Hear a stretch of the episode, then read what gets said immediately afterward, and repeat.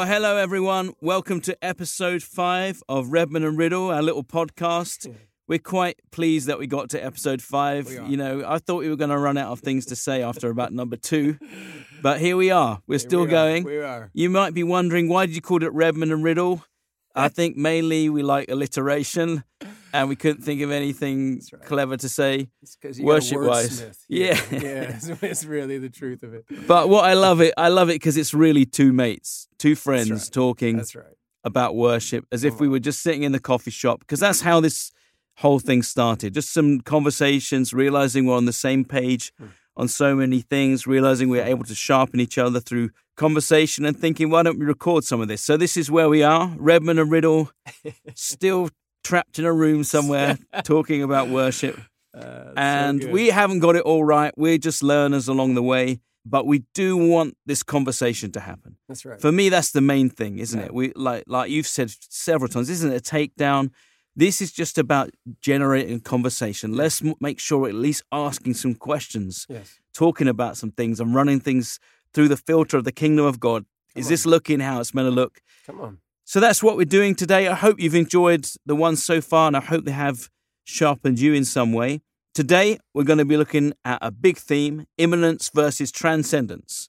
Now, don't ask me to spell those words, but I do roughly know what they mean. So, immanence, we're talking about the fact that God gets very up close and personal in your lives, gets, gets very involved in your life. And then the transcendence of God, the fact that He's completely otherly, completely off the charts of anything we can imagine.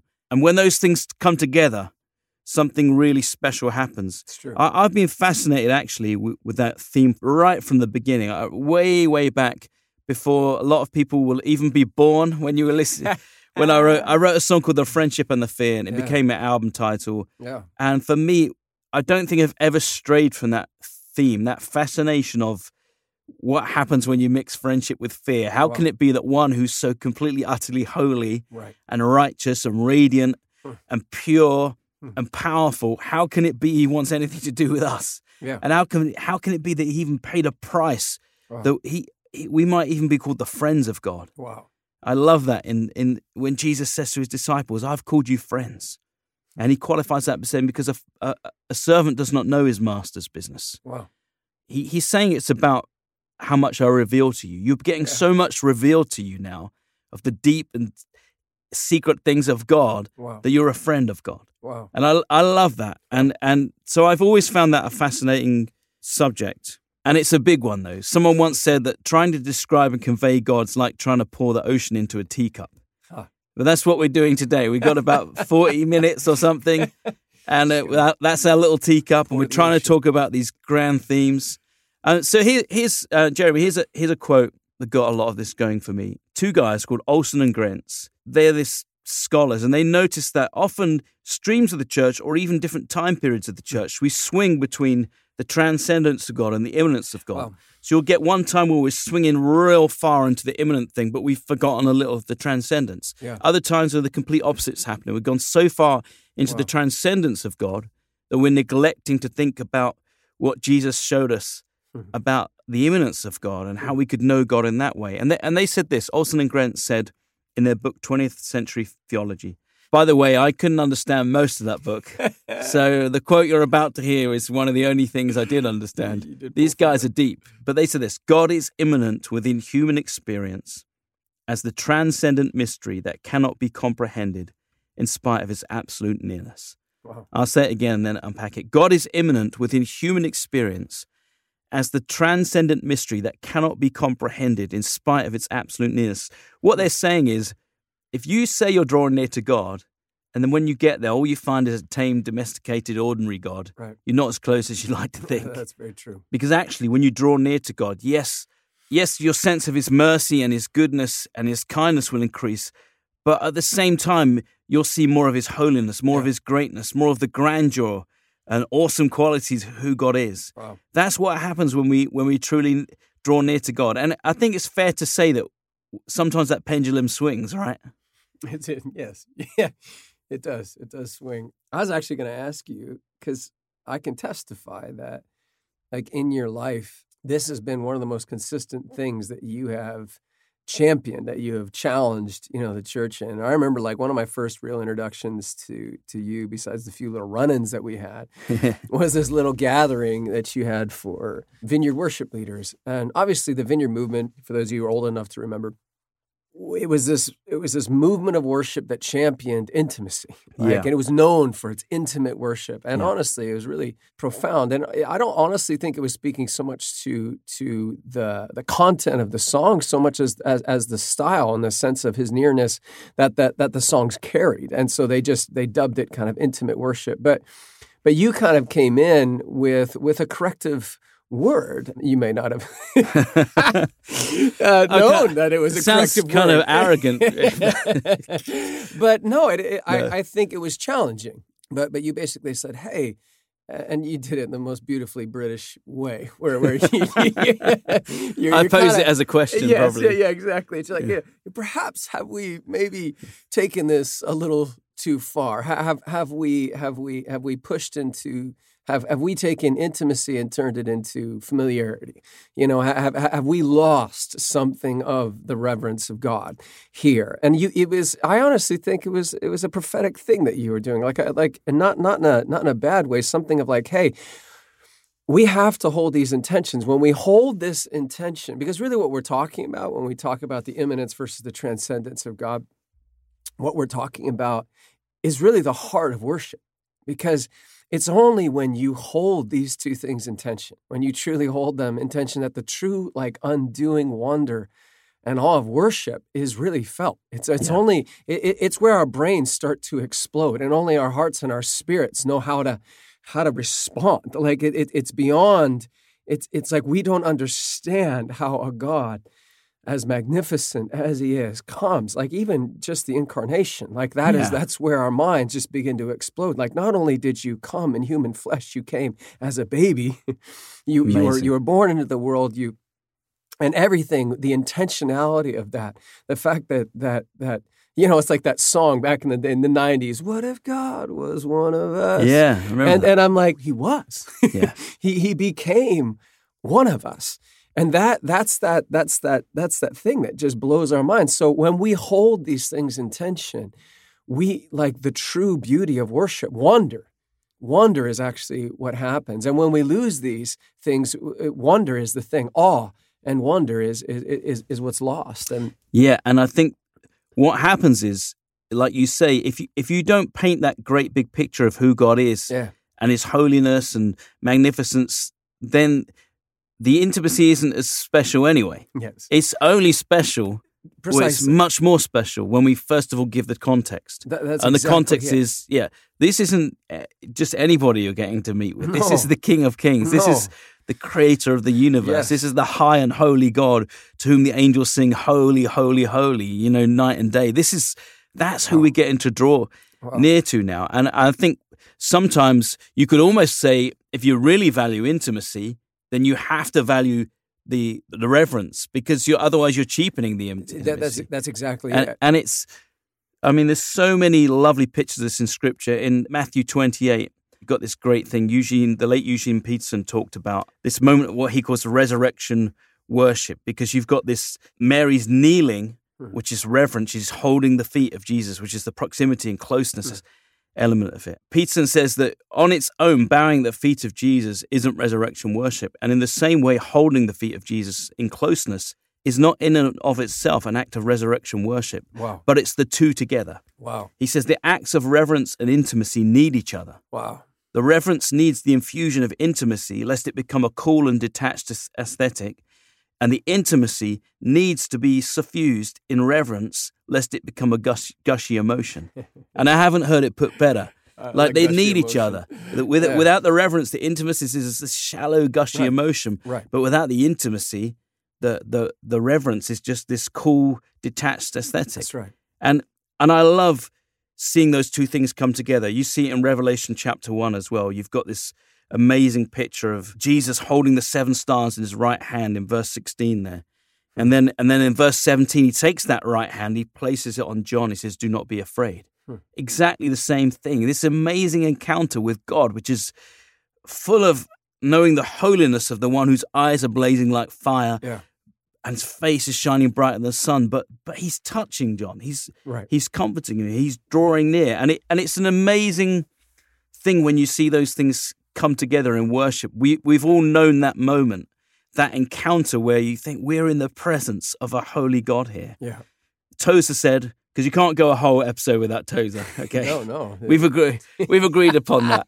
We haven't really. I'm forcing it on you. The greatness of God arouses fear within us, but the goodness of God encourages us not to be afraid of Him. It's wild. To fear and not to be afraid, that is the paradox of our faith. Hmm. I love that. Wow. To fear and not be afraid. Uh, I mean, I, I'm in awe of you, God. I know the fear of the Lord, but I don't have to be afraid of you. You, you even said I could come with boldness and confidence to draw near to you, Yes. and you're going to draw near to me. I mean, that's that's an amazing thing. If you think about the Hmm. pictures in the Old Testament where the journey towards God's presence was so staggered and so limited. Yeah. um, and so cut off from many. Yes. And then here in the New Testament, it's like you can pretty much run in, Yes. covered by the blood of Wow. Jesus, and you can Wow. you can come with boldness. You can come with a confidence. Uh, Yeah. Absolutely beautiful. Come on. I think the thing that I never want us to lose, and, and this is the thing that we kind of lose one way or the other, is I, I think intimacy. I, I think we have to know that God's heart is to be a God in the midst of us. Yeah. Like he, he, he, he, he's not looking for distance. Um, and and sometimes I, think when I when I've seen how these two things, like the reverence stream, so so to speak, or the intimacy stream, in one you have like this disconnect and you know like this distance, like it's almost like, and then and then the other stream you have almost this like over familiarity to to the point where it's like, are, are we really worshiping the Lord? And I, I think the tension is is so important. But I, I think that I've seen the errors kind of like in in, in- both both camps because Yes. you know, there's that there's that little song that may we never lose the wonder, like you know, may we never. And I've just been thinking about like how do you hold on to to the wonder? And I I think you hold on to the wonder by holding these these two things really in tension. But you have to intimacy or drawing near to God, whatever you want to call it. You don't have to call it intimacy, but we've been invited close. And I think the body of Christ, like we need to know that we've been invited close. When we come to the Lord, we, we, we're, it says, draw near to the Lord and he will draw near to you. And when I look at the pinnacle of human relationships, when I look at the design of God, everything is moving towards towards real true intimacy, connection, deep deep relationship. He's a relational God. He doesn't desire to keep us way at a distance. Like he's going to set up his his city. He's going to be at the midst of us. It's Emmanuel. It's God with us and he's invited us into this encounter. And I actually think that sometimes when we think that we're better off standing way back, like to, to be in reverence, it's actually you don't really experience the wonder and majesty of a king Hmm. who's in a distant land that you only hear about. Yeah. Like, and a lot of the church is kind of like we've heard of the greatness of God. We're, we're you know, we know He's He's out there and He's above us, and it, it's it's not. You don't really touch wonder until you come into His courts, like until you come into the, Yeah. the splendor of who He is. It's only there that you're actually filled with awe and wonder, and and it's like an intimacy. Intimacy isn't real unless unless you're you're like it's the fullness of that of that encounter, you know, with with the Lord. And so, I don't know, but I I just I've watched. It's like maybe you could speak into this, Matt, because I know you've carried this for so long. But how do you actually maintain reverence without that coolness, without that coldness, and how do you maintain intimacy without that familiarity? And how would you help, or you know, speak to worship leaders who are trying to navigate that tension? What are the keys that have kind of kept that fresh in your heart? I mean, I think it starts in scripture. Hmm. You know, so you go back. I think sometimes the way I caught myself reading scripture early on was like Old Testament. He's a bit unfriendly, isn't he? You know, this God is like, I mean, he's, you know, he he's high and holy, and there's some scary elements, and there's true. a lot of very severe moments. Yeah. And what I used to think is like, and now we're in the New Testament, and now, you know, he he's a bit more chill. Yeah. You know, and I realized I was reading it wrong. Right. That a guy called William Barclay said the the New Testament is never in the slightest danger of sentimentalizing the idea of God, Mhm. and that is exactly it for me. Let, I've got to reprogram my thinking a bit. He's just as holy as he ever was, wow. and you can see it all over the New Testament. You've got Philippians chapter 2 verse 12, work out your own salvation with fear and trembling. Yeah. I don't know how often I do that. That's a challenge to me. Wow. I work it out a lot with like, oh, thank you for your grace today. Yeah. And that's a huge part of it, obviously. Right. But it's both. Hebrews chapter 12, verse 29 For our God is a consuming fire. Yeah. I mean, wait a minute. Hmm. You mean the Old Testament God, right? Right. No. That's in the New Testament. Hmm. Our God is a consuming fire. Another example Ananias and Sapphira Hmm. in the book of Acts, Yeah. getting struck down dead Yeah. for hypocrisy and lies. And Yeah. I mean, that feels like, oh, wait, you've put this in the wrong book. That Right. was meant to be in the Old Testament. no, this is in the New Testament. And it, no. amazing sense of the Holy Spirit's work there in this Yes. in this new church. And Yeah. part of the Holy Spirit's presence meant there was going to be a severity Yeah. towards sin. No, can, the- can you imagine like the the week after the service after Oh, Ananias and. Sapphira? Like what kind of worship?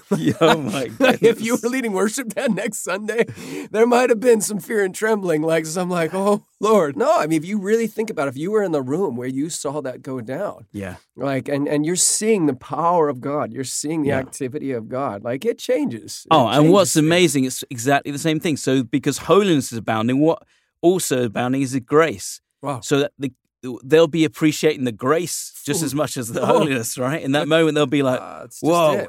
you know, you're that holy," It's and and this kind of thing happens. And yet, you said we could do this. I know. Jürgen Moltmann, he said, it's only in relation to the wrath of God that we know the mercy of God, Wow. and that's exactly it, isn't it? It's wow, like Matt, say that again. it's only in the it's only in relation to the wrath of God that we know the mercy of God. Wow. And it's just that was a moment I'm sure of of realizing. Says somewhere else in Scripture, consider the kindness and sternness of God. Somewhere Yes. else in the New Testament, consider the kindness and the sternness. And I want to I want to make sure I'm doing both. So I think for me, in answer to the question, it definitely starts in Scripture, like Yes. trying to get an understanding of Yes. right who is it here that we're worshiping and and Yeah. how we are we meant to approach. And when you get in it long enough, you start realizing they're both in here Yes. there, there, yes, the fear of the Lord's in here, but very much so the the friendship of the Lord's in play too. And I think we have a challenge in our day because, especially to convey and depict and capture something of the reverence side, because we're not in a culture that appreciates It's reverence. true. In fact, our culture is going in the opposite direction That's towards irreverence, Yep. Downgrading what we think about people in authority Right. positions. E- even in terms like of centuries ago, our concept of royalty would have maybe been a little bit different. Totally. So we're in this society where so much is going in the opposite direction, and so it becomes a really important challenge to try and get It's to massive. grips with some of those themes. And and in some ways, you know, in the Old Testament, you'd be approaching the temple, the tabernacle, and everything about that journey was telling you God is holy. The way it was laid out, the Yes. furnishings, the colors, All of it. the every little ornate detail. Plus, And it- you do anything slightly amiss, you die. You know, Yeah, that, that, that really that- helped increase the reverence too. That's a huge that's a huge clue, isn't it, along the way too. And then and then um yeah, it's like the high priest having to have a rope tied around his foot when he goes into the holy of holies in case he's not going to come really- out alive. I mean, come on, Yeah, that makes you appreciate what we've got here. It's so true. He, he's he's not he's he's saying get rid of the rope and you can even come with boldness and confidence. I mean, come on. But yeah, absolutely. And then in, in maybe a few centuries ago, you've got these cathedrals that we were building. And everything about that place told you some similar things. Right. It's like you feel small in that place, it makes you look up, and that organ music starts playing, which is some similar chords to like horror film music. You know, it's like it's pretty full on. And very full on. but it was all telling you one thing: he's mm. majestic. Yeah. He's holy. Don't come lightly. Don't take this lightly. You know, mm. don't tread here without realizing who it is Hmm. you're approaching. You know, I love in the Old Testament, I wrote a song about it once. You know, God, God is in heaven, you're on the earth, so let your words be few. yeah. And, and it's just like calm with, with that fear and trembling. Hmm. And so the big challenge for us in these days is we, we don't have some of that in the mix culturally or, or in terms of how we approach Yeah. um, what we're doing. And so we have to fight for that stuff. Yeah. And it could be in our song choice. It could be it could be in the the way we pray and the things we say. it could be overlap with like our episode one of like Yeah. let's stop performing because that Yeah. doesn't really give a clue to what's going on here. Yeah. This is the people of God in the presence of God. This is no moment to be trying to show off in songs. This is he's high and holy. That nonsense doesn't carry here. Wow. And so I think it's and the way we live off stage as well. no, that's true. We'll be telling the people by the way they see you carry yourself when you're walking up there and when you're off and the way you're Yeah. living life off that stage. All of that as a worship leader is firstly you're offering to God, but secondly you're, you're leading people and showing them we worship a holy God. Yeah. So I'm not going to let my eyes watch this kind of stuff. I'm not going to let right. my ears hear, That's hear right. this kind of stuff. That's right. We've been called to be different. That's right. And I feel like one of the things I just is I think we need to understand that the atmosphere that we carry inside of us is so much more potent than we actually realize. And I, I, I think as worship leaders, when we talk about how to lead a room or how to connect with a room, and the thing that that's so underlooked is we always look at, at, at kind of like the externals and, and we kind of overlook the internals. We overlook the internal atmosphere that we carry. And everyone knows this from experience. Like if someone's stormy on the inside, they have an atmosphere. When they come into a room, we immediately feel it. Yes. Like, and we know, hey, something's not right there. You ever seen a couple that's in a fight? They don't, they're not fighting, right, but you know something is not not right. We have like an internal atmosphere that leaks. And, and I feel one of the most powerful ways that I have come to understand this is when I get around people who really genuinely fear the Lord. Like there's a tremble inside of them. And when they open their mouth, when they begin to speak, it leaks into the room. And all of a sudden it's like, and the other thing is that we we uh, we we really don't pay enough attention to is the power of the Holy Spirit flowing. Like when you cultivate that sense, when you begin to honor the Lord, there's something else that begins to come into the Yeah. room. And that thing, that presence, the presence of the Lord, it has holiness in it. It has, and and I, I, I think it's man, it's really really important also to be around people, to feed on people who carry that.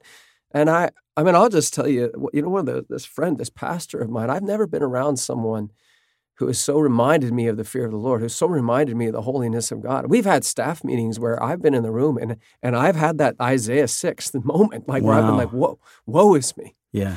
Like I love where- that. So where- it's not just a business Meeting. I felt no, it was not a business meeting, and I, I felt great. I felt like I was doing great. If I could, I would have led a worship service with total confidence, and I left that meeting going, "Oh Lord," like seeing, like I am a man of unclean lips, like I am a man of unclean actions, like I, like, and it was just like right there in front of me, and I knew in that moment, like, oh, I've, like this too is the presence of the Lord, and Yeah. sometimes, guys, we we resist the Holy Spirit. We we can resist him because it doesn't it can feel deeply uncomfortable. yeah. And don't think that nearness always means like no.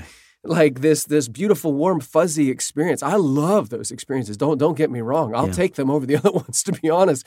But there are moments where where the intimacy of the Lord, the nearness of the Lord has pierced my heart Yeah. and exposed my sin and and made it like that I wasn't even aware of it and it was like, "Oh." And and and so it's like gosh, I don't even know where I was going with that. I think it, it, it was it's coming back around full circle. But but for me, it, it's like when we cultivate what we cultivate inside of ourselves, because guys, we're we're we're working against like everything that you talked about with cathedrals. Yeah.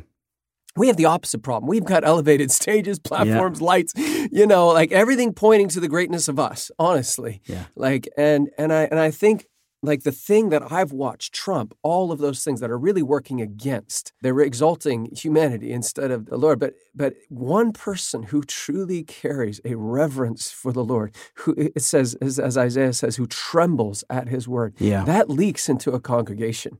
Absolutely.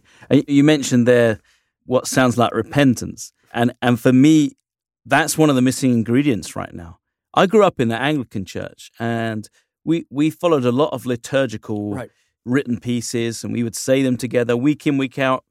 And I'm not saying I appreciated them every week. There's some weeks I was like, oh, you know, but I look back and I treasure that because I think, oh man, isn't that clever? Because it meant that every single week there were certain ingredients That's right. no matter what songs were chosen, right. they were Yeah, always in the so good. mix. And for me, one of them was repentance. Yeah. We would always have a moment of repentance. Lord, we, we don't come to um, Huh. this this table trusting in our own righteousness, but in your manifold and great mercies. Wow. We do not presume to gather up the crumbs under your table, but you are the same God whose nature is always to have mercy. And it and it was this moment of recognizing the holiness of God, Yeah. repenting in the light of that, and then receiving the mercy of God. Full on. And so, even it didn't matter what the song choice was because that was already in the mix. Yes.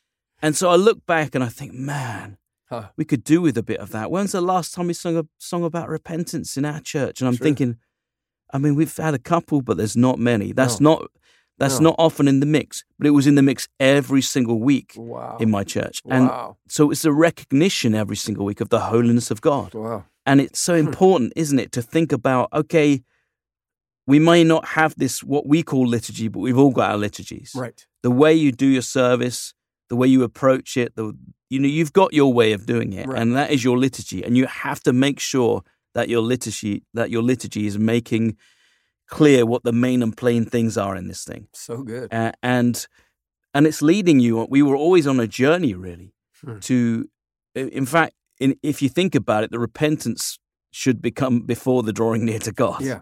Let's get ourselves right Yeah.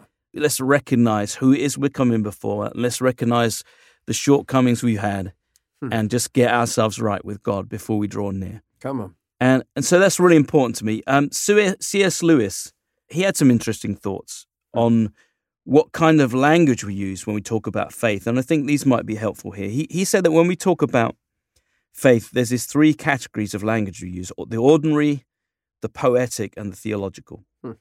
It's quite a helpful thought for songwriters. Actually, I often think about this when I'm writing a song. Is it Am I leaning too heavy into any of those? Is there any of those that I'm not really leaning into at all? Like this song just sounds like an essay because there's no poetry in it. I love a Bono quote. He said, You can have a thousand ideas, but without emotion, it's just an essay. Wow. And sometimes a song sounds like an essay. That might be a weakness of some of the old hymns. As much as I love them, True. the, the weakness can be sometimes, it's just like a lesson about God. yeah. But I want to go further than that. I want to be able to give my response to Him, I- and even further than that, I'd like to be able to encounter Him. And so, Wow. you know, you can lean into that or the theological language. If you lean too heavy into that, then it sounds like I don't know scientific experiment with all, all these all these little words that you don't really know what they mean. you know, I used one earlier. I said the the manifold. You know, um, f- that's like a part of a car for most people. you know, but so so the, there is the kind of language in there, and then the It's true, ordinary, the ordinary language. Hmm. That's probably where we hang out the most Yeah. you true. know and of course the problem is the the strength of that is that you can make god accessible and approachable and relevant the downside is that if you're only ever living in the ordinary language then he just sounds ordinary That's right. instead of extraordinary Wow. they once said about bruce springsteen that his gift with the songwriting was he would take someone's ordinary life and make them sound extraordinary and in the church we've often We done the same we've done the opposite Yeah. yeah, take the extraordinary god and suddenly he just sounds so ordinary um, Seriously though. uh, so that's one thing to think about in, in this when we're talking about immanence and transcendence. Mm. Think about those three types of language ordinary, the poetic, Mm. the theological. Are you using them? Is there a good balance between them? I think that's a helpful one. That's so good. I love the intentionality because this is something you have to actually put intention to. Like you have to work. Like I, I think unless you have like a Paul on the road to Damascus kind of moment where where you are knocked off your high horse and you are met by a blinding light and you hear the voice of the Lord. Like like and again, I hunger for those kinds of experiences. And I've had not anything close to, to that, but but I've had these powerful encounters with the Lord that have reminded me of that. But this is also something that I have to feed. And it's kind of that thing I love. The, the, the thing about the Book of Common Prayer is that it, it basically takes you through, it's a disciplined reading to make sure that that it's like your your your view of God is as holistic and and manifold. Yeah. Uh, Very good, mate. Very it- I, knew, I knew you'd know what it meant. but it is. It, it- it's like there is a manifold wisdom uh, of the Lord, and and you have to. It's like that kind of intentionality. And sometimes when we just feed on what our hearts kind of naturally crave or move towards, we we miss so many parts that really do provoke the the wonder of God. And and honestly, I, I would say if you guys don't read from people in the 1800s, you, you you probably won't get a, a lot of this. There is a real understanding that they had, and I really try and Yeah. read from people who don't who weren't Christians in in my day and age Yeah. because they're the the the humanism the power of humanism like that like the the the the more grandiose man has become in his own eyes it's really hard to touch Yeah. the reverence of the lord and we don't realize how much of that stuff has leaked into church culture has become a part of church culture Yeah. until you begin to read in the 1800s where they weren't really combating that where there was like a real reverence and respect not just for god's authority but for man's authority as well and you read that you read that tone and that tone again catches you know inside Yeah. of you there's something in your spirit that testifies I Yeah. I so agree with you. Uh, like it's sometimes you have to wade through some language. Sure. But the gold is it, there's so much gold, there's so much uh, treasure treasure in those books. I remember a guy Francois Fenelon. He was Huh. one of the uh, spiritual advisors to one of the King Louis of France, like hundreds of years Wow. ago, and he had this gem in there. He said, "Make yourself little in the depths of your heart." And I remember reading that and thinking, "Oh wow, that's everything I want to do." wow But it's amazing to me that it's coming from someone written hundreds of years ago Right. who was advising one of the kings of France about spirituality. And that and none of those books, Can like you in a imagine France, if that was an advice given to kings of our day? Yeah, Make yourself little in the depths of your heart. What kind of government would flow? Oh, I love that. That's wonderful. Yeah. But it, but it's there's none of those books like Francois Fenelon or any of those people. Hmm. They never sound like a self help book, do they? like it's a whole other tone. It's a whole other tone, and some of it's harsh and some of it's heavy. right, And I find myself having to. There's certain authors. Right. uh, Oswald Chambers might be one. I can't Sure. do him every day. Right. If I if, if I'm reading Oswald Chambers every day, I, I after day four I feel like I'm the most miserable, worst human being that ever lived. It's true. and, uh, it gets counterproductive. Yeah. after a little So I, bit, I yes. need a little mix, but also Yeah. the old hymn books. That's another place to go. Hey, I mean, I, I said earlier that maybe sometimes the weaknesses, some of these hymns can become like an essay, right. but the strength is some of the poetic richness and some of the areas of revelation they dive into are so all encompassing. celebrate. Amazing, You know? You're amazing. like, oh my goodness gracious. And their language for it. Every time I, I, I start to, there, it's just a humbling thing to read through. I literally have made it a discipline in my life to read the hymns. Yeah. Because eh, for one, I'm always hungry for language because Yeah. I think we're always looking as songwriters for for that for fresh language for you know, and I don't know how many.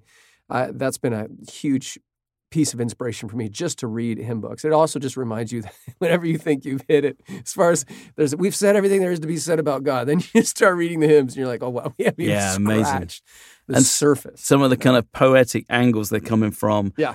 And those hymns, um, just like the Fenelon and all those guys, their books never sound like a self help book. That's right. The hymns never sound like a me and Jesus here and now song. That's very You know that you can pretty much guarantee it's going to go wider than that. Yeah. And there's nothing wrong with a me and Jesus here and now song. Totally. I, I'm totally into that kind of song. Totally.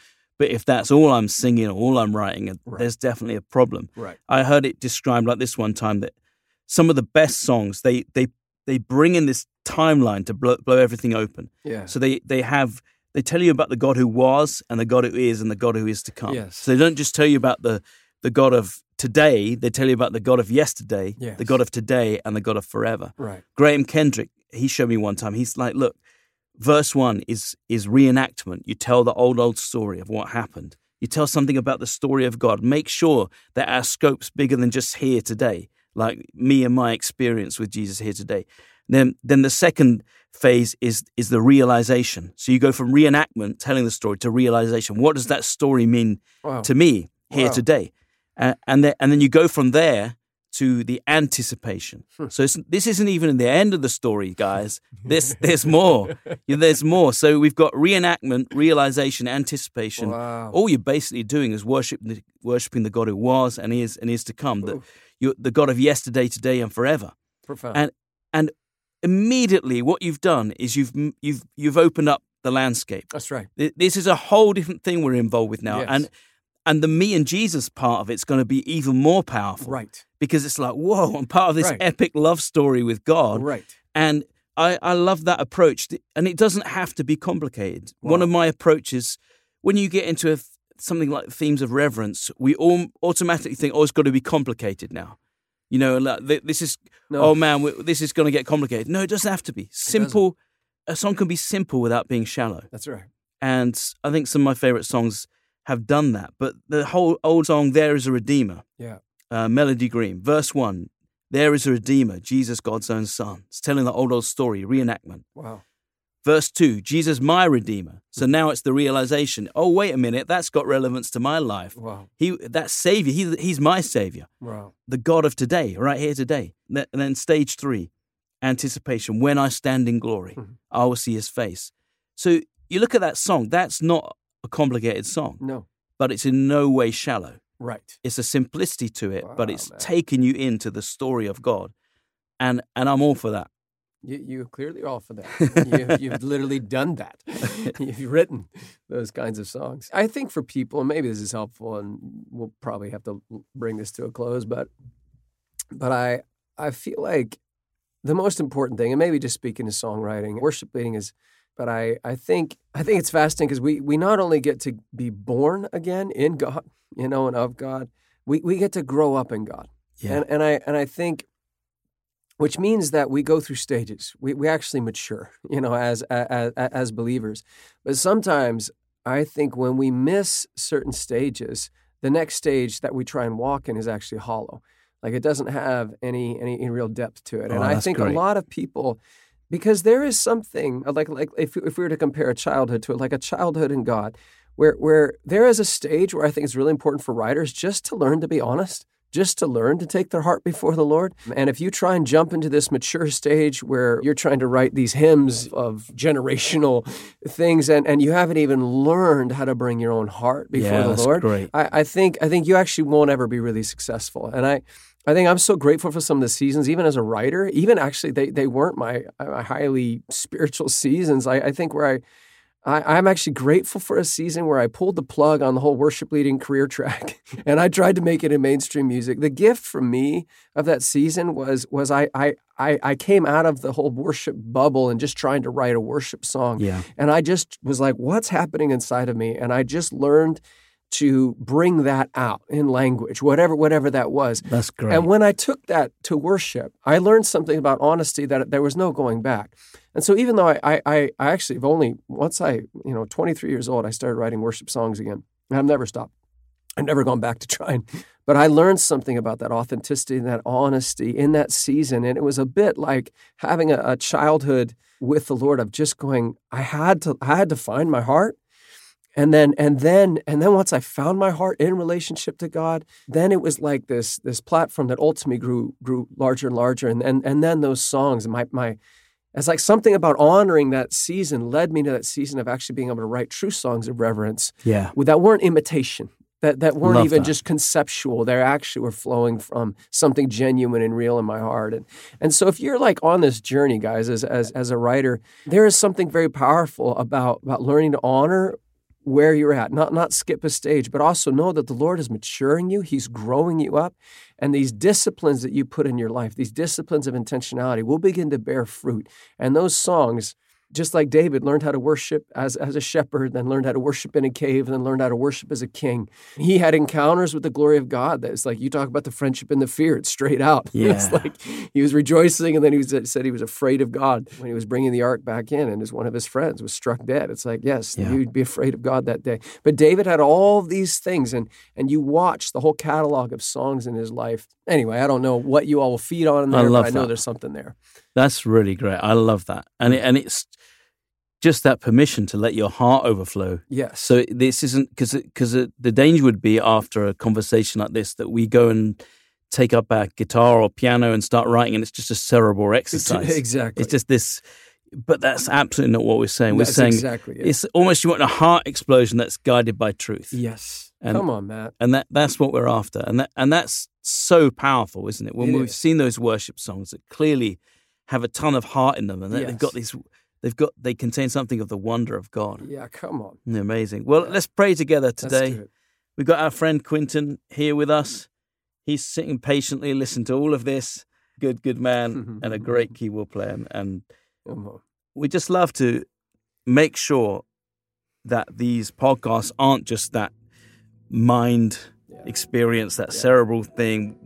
Hmm. We love this to engage with your heart and, and for you just to take some of what we've said today and think, what does any of this connect with me today? Is there any of this that God is speaking to me through?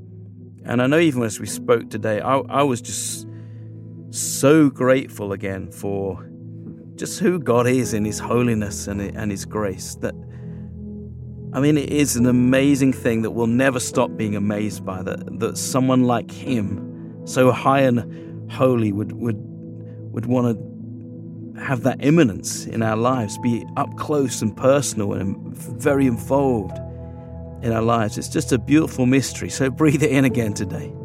Just drink that in again today.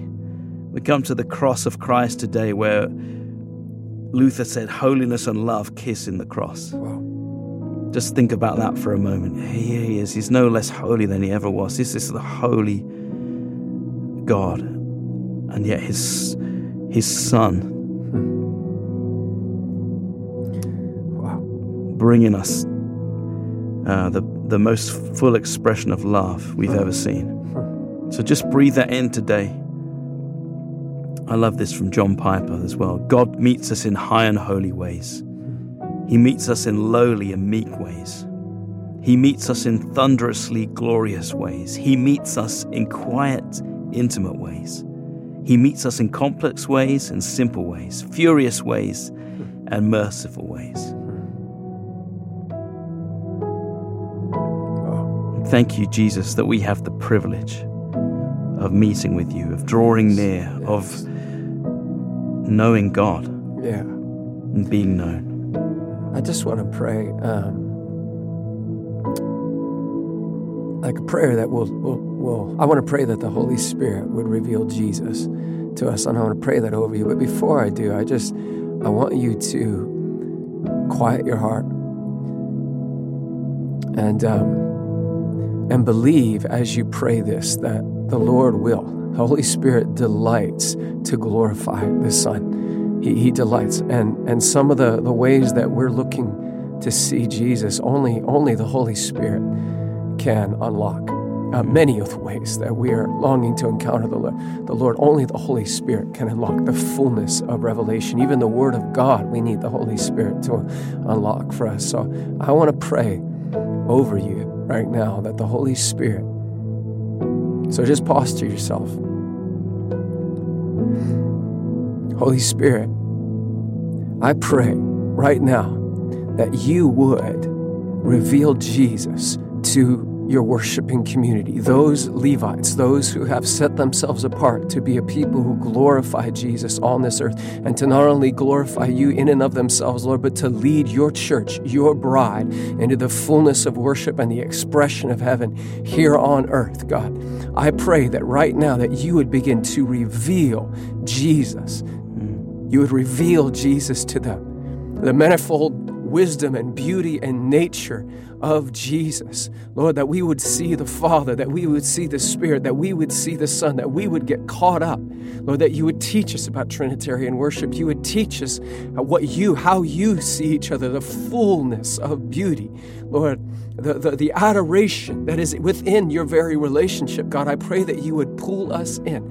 Holy Spirit, lead us into the worship that pleases you. Jesus' name I pray.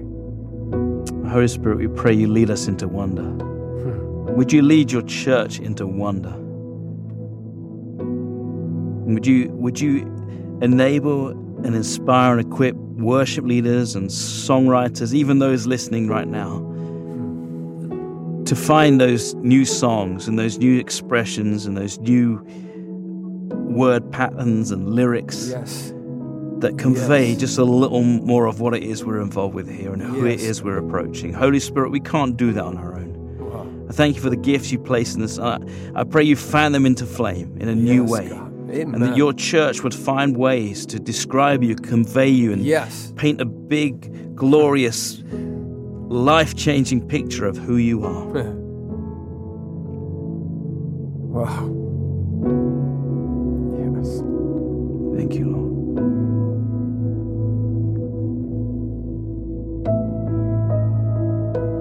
We pray all these things in your name, Jesus. Amen. Amen. Thanks everyone for checking in with us today. Thanks for for hanging in with us through this conversation. I hope you found it inspiring, and I hope it's going to lead to other conversations uh, with, with, those you love and with your worship teams. Not saying you don't love them, but you know what I'm saying. And and with your maybe your pastor, whoever it is. You know, the, we feel these are such important times and important themes to be talked about. And so let's keep this conversation going, and we'll see you on our next episode. God bless today. Hey, before we go, I wanted to just let you know how you could be part of this ongoing conversation too. Jeremy and I have decided to record some question and answer special episodes where we'll take some questions and comments from worship leaders and worshippers around the world and then let you guide the conversation. So if you'd like to try and contribute, then here's how. We've got a special phone number with a voicemail set up. So call 1 888 774 5679 which is 1 888 77 Glory. That's 1 888 774 5679 or 1 888 77 Glory.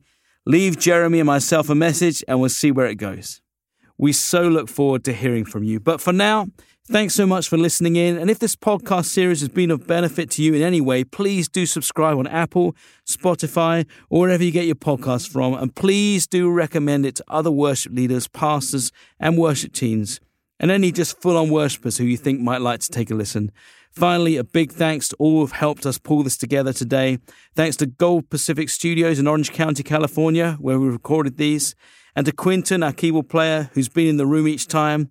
And a big thanks to Sam Bailey for the theme music. A massive thanks to Jason Jones, Andrew Sengert, and all of the Integrity Music family who've done so much to make these podcasts happen. God bless you today, wherever you are. We'll see you next time on the Redman and Riddle podcast.